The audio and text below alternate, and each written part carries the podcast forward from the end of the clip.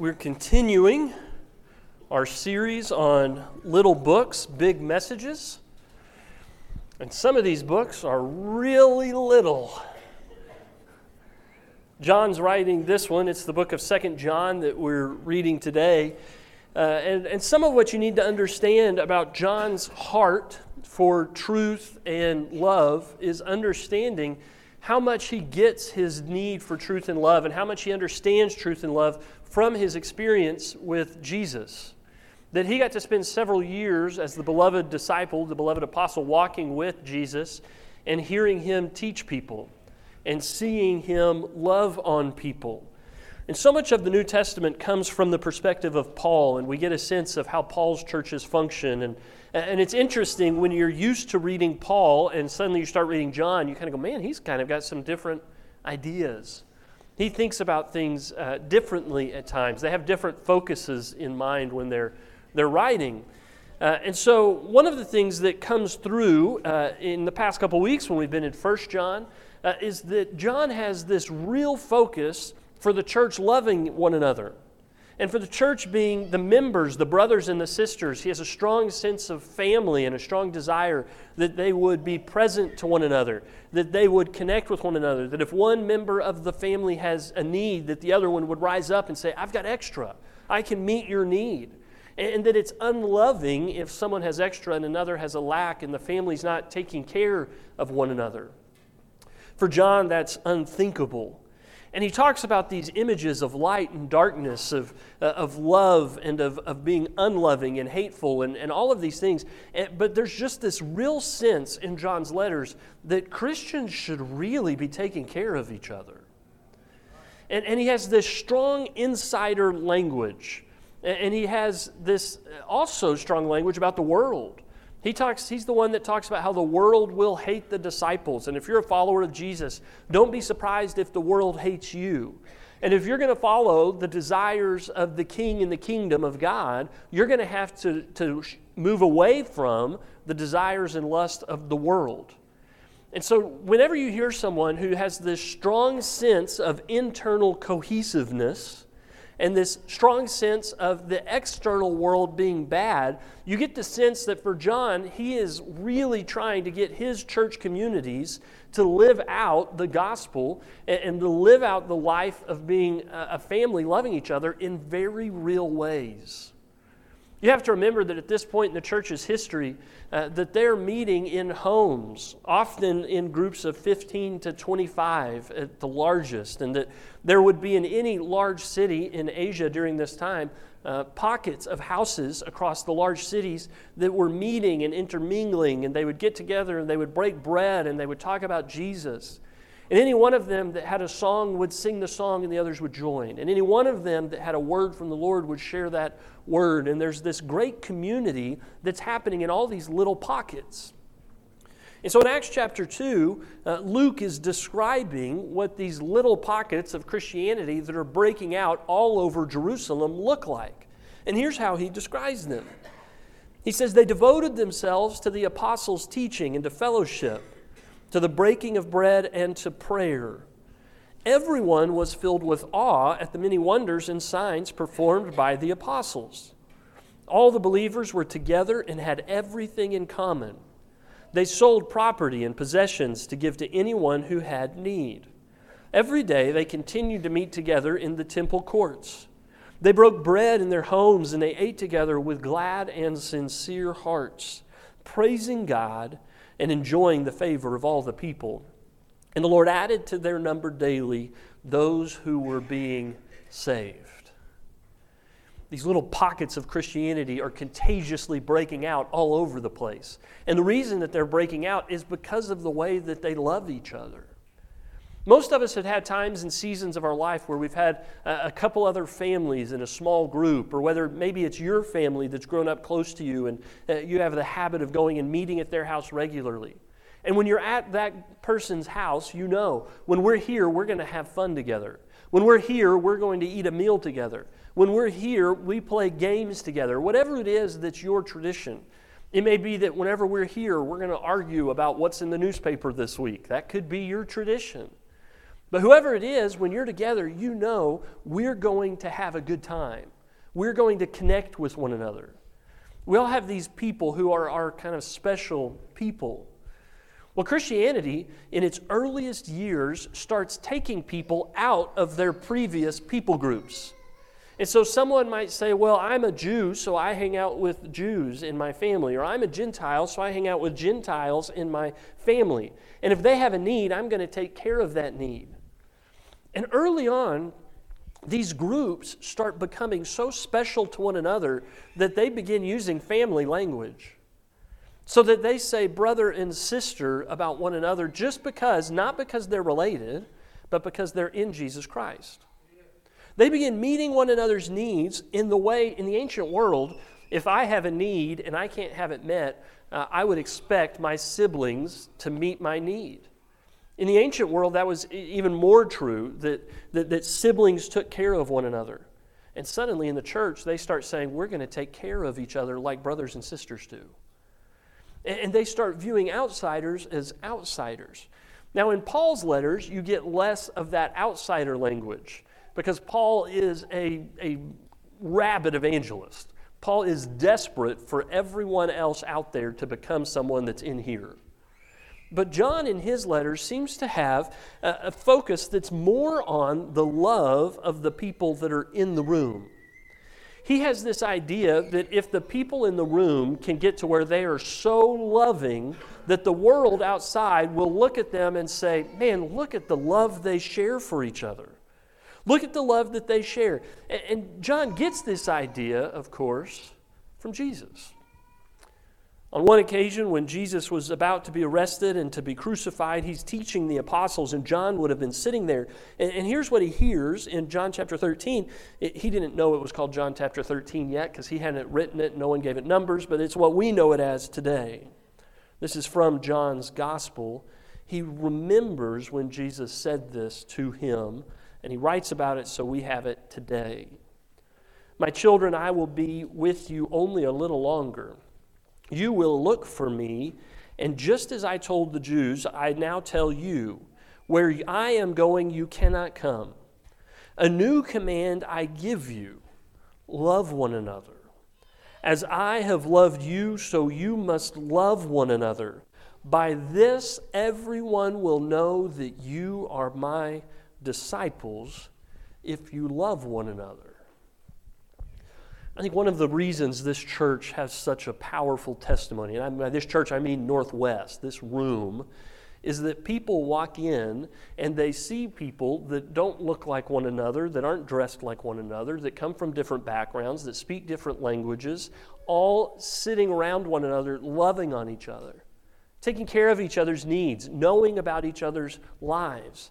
That we have a leadership that's praying for people that in the world we may not even know one another, but because of Jesus Christ, we're each other's people. And the more that we can do that, the more the world knows that we belong to Jesus. And for John, this is so real for Paul, his churches, he's often teaching them the world will know that you are different because of your, your abstaining from the temptations and desires of the world. But for John, the marker of his churches, and, churches are different. It's one of the things that's beautiful about Christianity is different churches look like different families in different cultures in different places. And yet they're all part of the kingdom of God. And so the churches that Paul's planting are sometimes looking different from the churches John is planting. And John, if you ask him, what is different about your churches than other churches, I, am convinced that he would say, we love each other hard. We love each other in ways that are visible and in invisible, in ways that are easy, in ways that are difficult. We take care of one another in the churches that I'm planting uh, in my community. And he says that's how the world knows that we're Jesus' followers. It's by our love for each other, our care for one another. And it shouldn't surprise us. John was there when he saw Jesus kneeling in front of him, washing his feet. John was there when he saw all the times that Jesus was loving people that others would ignore. John was there when Jesus was confronted by a mob who caught a woman in the act of adultery. And so you have this apostle who, in his letters, is writing about the importance of taking love and truth and holding them together, uh, of taking obedience and care for one another and holding them together and saying these are connected and you cannot separate them. And so here's again from John's gospel. He's writing the story uh, about the woman who is caught in adultery. It says here in John chapter 8 that at dawn he appeared again in the temple courts, talking about Jesus, where all the people gathered around him. And he sat down to teach them. The teachers of the law and the Pharisees brought in a woman caught in adultery. They made her stand before the group and said to Jesus, Teacher, this woman was caught in the act of adultery. In the law, Moses commanded us to stone such women. What do you say? That we're using this question as a trap in order to have a basis for accusing him. See, on the one hand, Jesus, who has been gracious to so many and who has taken people that the, the crowd has wanted to ostracize and he's welcomed them in. And so they know if Jesus says, the law says, stoner, do it, that he'll lose his credibility with people that he's taught to about forgiveness and grace and mercy. They want to trap him in that. On the other hand, if he says, ignore the law, who cares about the law, forgive this woman, then they can go tell everyone this man dismisses the law of Moses. He's a lawbreaker and a violator of all that is sacred in our community, in our nation, in our people. He's not a keeper of covenant. And they think that this is an unbreakable trap. It's a riddle that he can't solve. It's one of many times that they try to trap Jesus in riddles, and he never gets caught. At this time, Jesus bent down and he started to write on the ground with his finger, and we don't know what he wrote. But when they kept on questioning him, he straightened up and said to them, Let any one of you who is without sin be the first to throw a stone at her. Again, he stooped down and wrote on the ground. At this, those who heard began to go away one at a time, the older ones first until only Jesus was left, with the woman still standing there. Jesus straightened up and asked her, Woman, where are they? Has no one condemned you? No one, sir, she said. Then neither do I condemn you, Jesus declared. Now go and leave your life of sin. And John's there for this, right? John would have been one of the ones that sees this happen and take place in the life of Jesus. That this trap between grace and forgiveness, of loving someone who is making mistakes in their life, and, the trap of being true to the law and the commands of God, how can we hold both of those together? And Jesus does it. He solves it by recognizing that nobody's perfect except for, as we all know, Him. And yet, from his high stool of perfection, he spends this whole story kneeling in the dirt. As someone who has the right, as a rabbi and son of God, who was there when the law was written, to hold her accountable and, and guilty for it, he chooses to give her grace and mercy.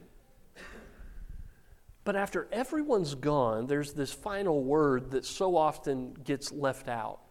You see, even non Christians know this story, and they like this story.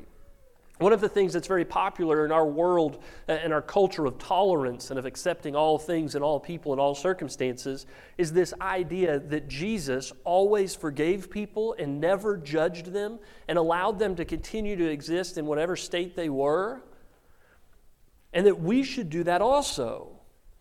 And so, when someone in our world today is doing things that are against God's will, the world wants to say, shouldn't we treat the world like the woman caught in adultery? And just say, listen, I can't judge you because I have sin. He can't judge you. She can't judge you. They have sins. Jesus doesn't judge her. Leave that person alone. Leave that sinner in our world alone. It's not your business what they're doing. Because it's so often the case, we miss the hook at the end of a story that so often holds something that is vital for us. This is one of those stories. The hook at the end is this Jesus tells her, Go and sin no more. He didn't say, I don't judge you, so live as you want. He says, Listen, I see the sin that you've had in your life. I see the sin of unfaithfulness in your marriage. I see the sin of adultery that you've committed with this other person who is, for whatever reason, not there, also being held accountable in this moment. He says, I see all of that. But stop. Change your life. And we don't know if, if she was still married to someone else that she now has to go make amends with, but that's Jesus' instruction to her. You go sort out this unhealthy relationship, end it. Go back to the healthy relationships in your life, mend them. This is a hard, hard teaching. Jesus isn't just saying, hey, stop looking at dirty magazines and she can just be like, okay, I won't do that again. Easy enough done. He's telling her to go do the almost impossible work of repairing the brokenness that comes from adultery in a bad relationship and what should be a good relationship but isn't. And he says, go and sort it out. That is a hard teaching.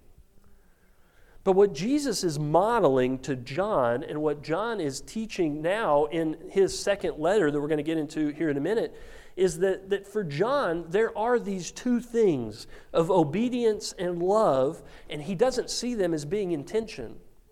In fact, for John, if you're only doing obedience, you're not loving people. And if you're only doing love, you're not being obedient.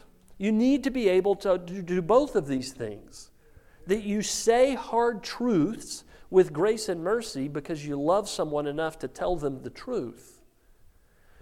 That's hard. That's not easy. But John saw how much Jesus was able to powerfully do that over and over in his ministry. I was thinking about this a minute ago, Delisa, when you came in. I caught you in a yawn, I'm sorry. when you came in, and I thought, well, you do this all the time in your ministry, people come in and you think, I love you enough to tell you the truth. And you tell them the truth, the thing that they need to hear. And there's so many of us in the world that are unwilling to tell people tough, tough truths because it's going to be uncomfortable for me to open my mouth. We have so many people that, that, that want to tell tough, that don't want to say the tough truths because I'm afraid I'm going to offend you. But the reality is that when we're willing to tell people tough truths with grace and mercy, that's when we are loving them the most. Because not telling them the truth is just leaving them where they were. If Jesus had told this woman, Go now, I don't condemn you, that's all I care about, he's not loving her.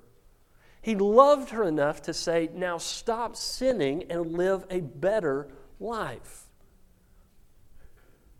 He models this to John. And so for John's letters, you hear that he has learned this lesson and he's, he's contemplated these things, and it comes out in his churches and it comes out in his writing that he understands that there is an inhale and exhale to Christian li- living, to Christian discipleship.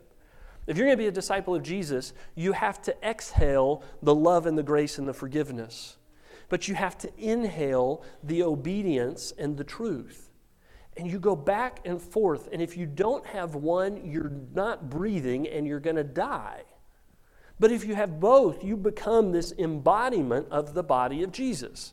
And so here's how that works in Second John. So if you've got your Bibles, turn over to Second John. I didn't get a PowerPoint done this week.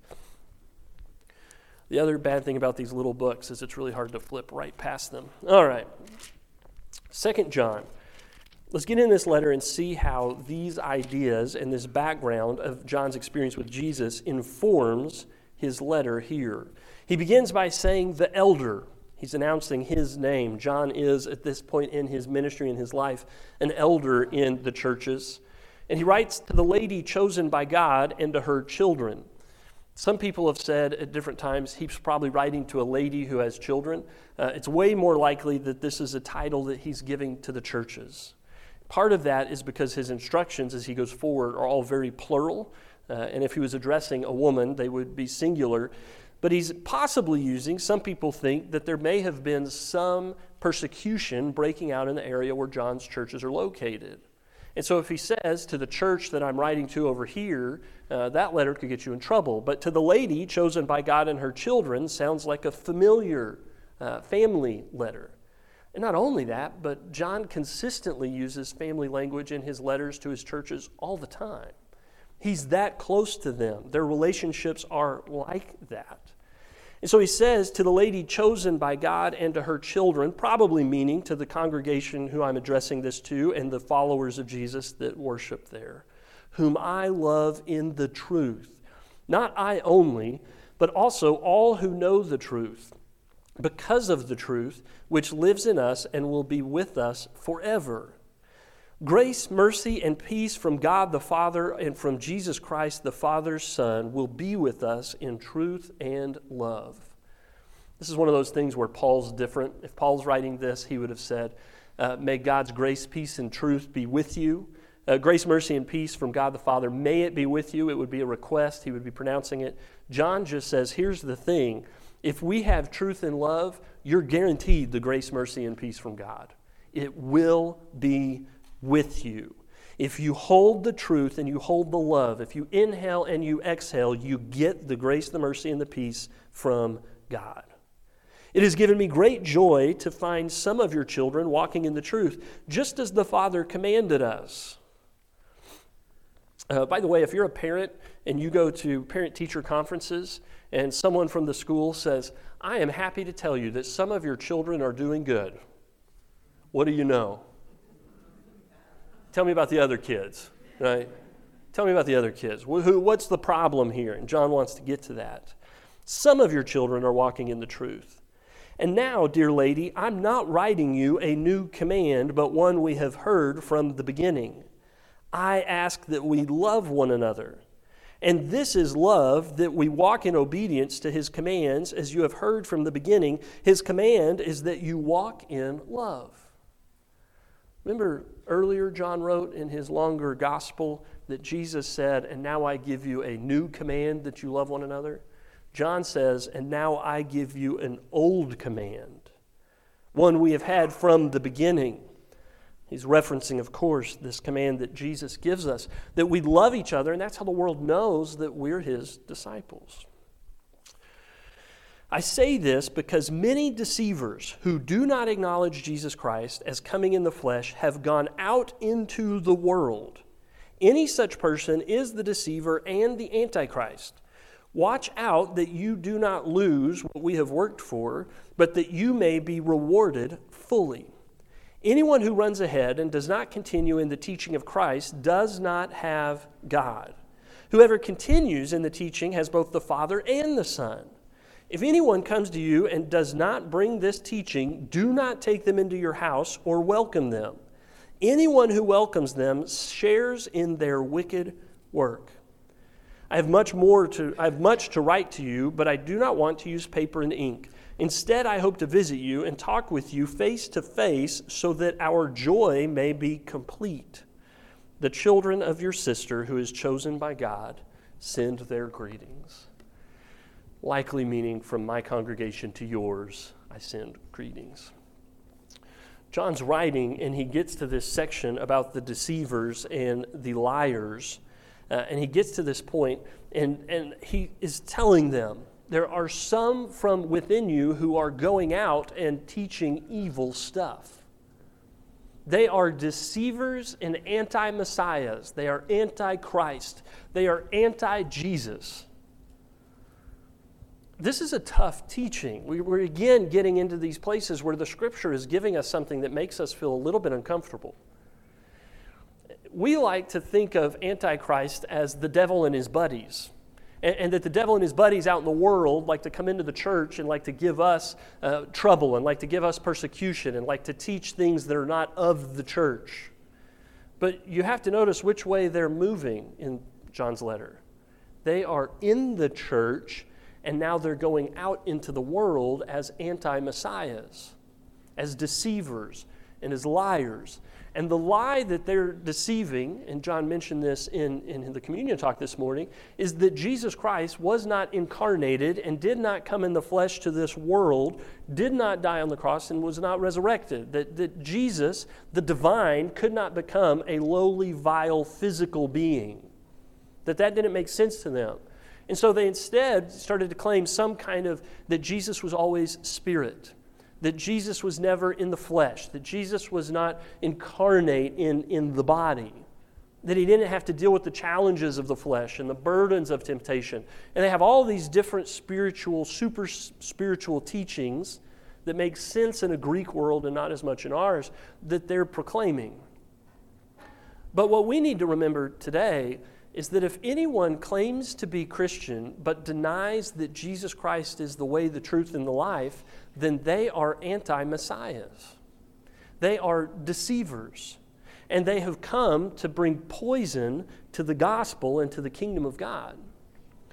For John, he says, listen, if there are people who are proclaiming that Jesus is not the way, the truth, and the life, and that no one comes to the Father except through me, in the family of God, you got to get them out. That's poison stuff. That's dangerous. You can't let something that dangerous in your house, it will harm you. You can't let something that dangerous in your church, it will harm you. And he has this shocking statement where he says, If they come to you and try and spread these deceptions among you, then shut your doors, do not welcome them. You can't let that kind of deception in. And it feels challenging to us. It feels out of bounds for us. Isn't this the same Jesus that says, uh, if someone strikes you, turn to them the other cheek? And if there's a stranger at your door, welcome them in. And you're supposed to love your enemies. And that you're supposed to, uh, on and on again, in, in, offer incredible grace to people.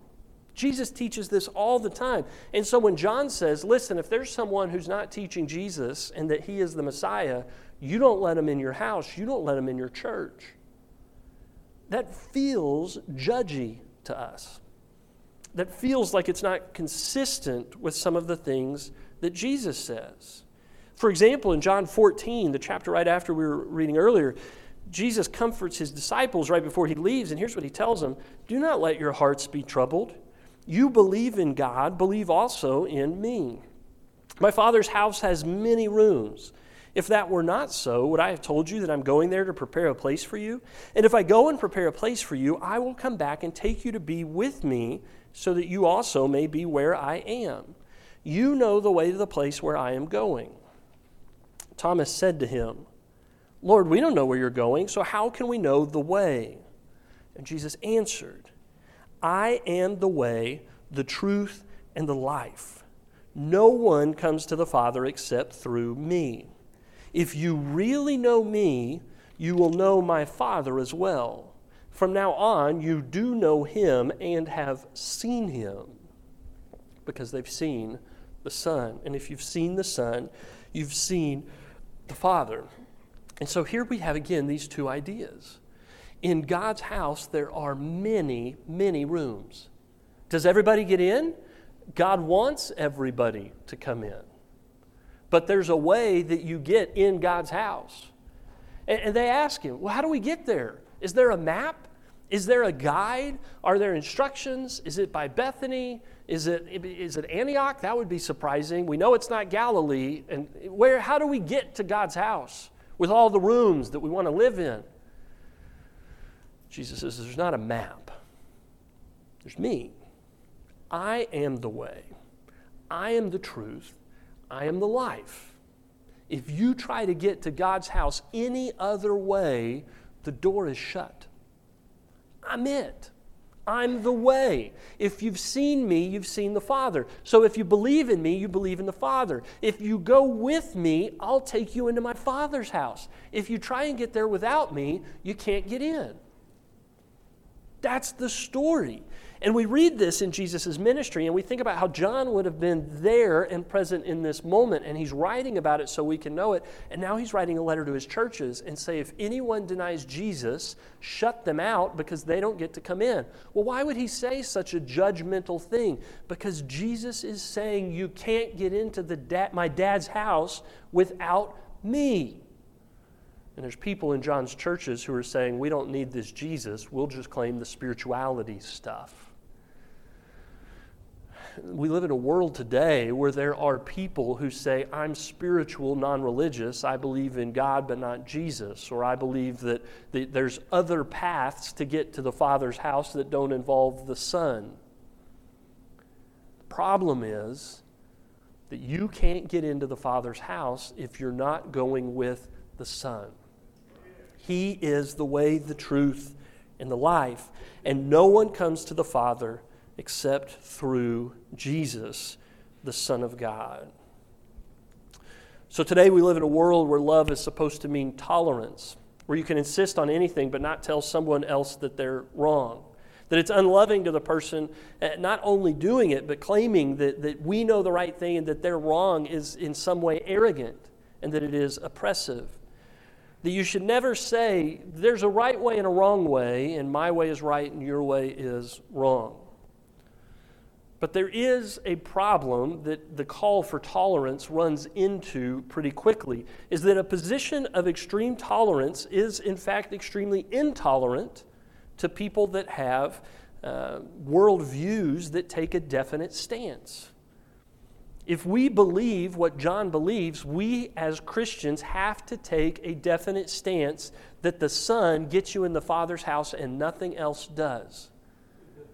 And the world, which desires tolerance, becomes intolerant to that point of view in a way that is frustrating and uh, often leaves us feeling uh, trapped in our own desire to share with the world the truth that Jesus is the way, the truth, and the life. And so we need to bear in mind that when we're reading a passage like this, that we can't just go out and tell the world that they're wrong and we're right, and that's okay. Because John doesn't want us to pursue obedience only, does he? He wants us to be grace filled and loving and merciful and holding these two things together as the inhale and exhale of Christian discipleship that speaks the truth in love. A couple weeks ago, we had Tyler Britton, one of our, uh, our missionaries that Northwest supports. He was over here on a Tuesday night. We had pizza, and he was talking about the work that he's doing in Tampa, Florida. Uh, and, and, he's down there and he's making relationships with Muslims who have, are, are, refugees and immigrants to the United States. And he's, he's talking to them, uh, these Arabic immigrants to the United States, about Jesus Christ. And they're willing to have religious conversations because they're very religious people. And he says, Listen, here's the thing. He says, I grew up with a stepdad who was uh, Muslim and who took me to mosque, and I practiced Ramadan and I did the fast, and I have this huge respect for Islam. I love the Muslim people, but I believe that Jesus Christ is the way, the truth, and the life, and no one comes to the Father except through him. So here's the thing if I really love my Muslim brothers and sisters, and if I really believe Jesus is the way to get to the Father, I have to introduce them. I have to tell them the truth. I can't just tell them, keep believing what you've always believed for centuries in, in your part of the world and in your culture. I have to tell them, I, respect you and I love you and I respect your culture, but your culture and your beliefs don't get you to the Father. And he says that and there's part of us, because we are just washed in this culture of tolerance, that kind of just goes, oh, that feels mean. That feels intolerant. But he says, listen, if I love them, I don't have a choice. And I do love them, and I believe in obedience. And so I live in this space of inhaling and exhaling relationships with them that try and bring them into relationship with Jesus, because that's where the truth is we must be willing to tell vital truths to people who are pursuing soul destroying deceptions. John ends with this great piece of wisdom. He says, Listen, I want to write to you much more, but it'd be better if I did it face to face. And here's, here's what I would offer you. This is uh, one of the rules that, that me and my family try to live by.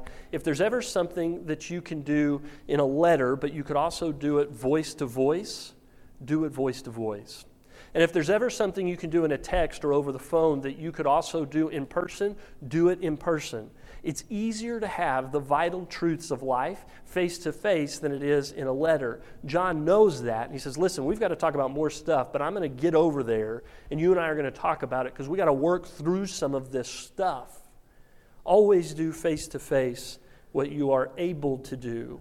But we've got to tell the vital truths to people whose souls are at risk because of the deceptions of this world. And here's what I mean when I say that it's awful to tell someone that they have cancer. It's terrible news unless it opens the door for them to receiving life saving treatment. It's incredibly cruel to go to someone and say, Get out of the house right now. Get out of my house, unless that house is on fire. And then telling them to get out is the only loving action that you can take. It's judgmental to tell someone they are wrong and need to repent unless it saves their soul. Kicking someone out of the church is cruel unless they have become poison to the body and to the kingdom, and they need to be removed so that the body can remain uh, a group of people believing that Jesus is the Messiah and the only way to get into the Father's house. We have to hold to these difficult conversations and these difficult truths and be willing to say them to one another face to face when possible, so that together we might all be saved when Jesus comes back and wants to know did you tell him the truth? Did you tell him the truth? And did you do it with love? And did you do it with grace? Say, I don't condemn you, but sin no more. We've got to find the ways to embrace the inhale and exhale of the teachings of John. If you're here this morning and you're thinking, this is the gospel that I need to respond to, that Jesus Christ died to save me from my sins, if you're here today and you need to uh, be praying that you have the courage and ability to tell someone in your life the truth with grace and love and wisdom, you can pray that and just ask that God would give that to you. And you can do that this morning while we stand and sing.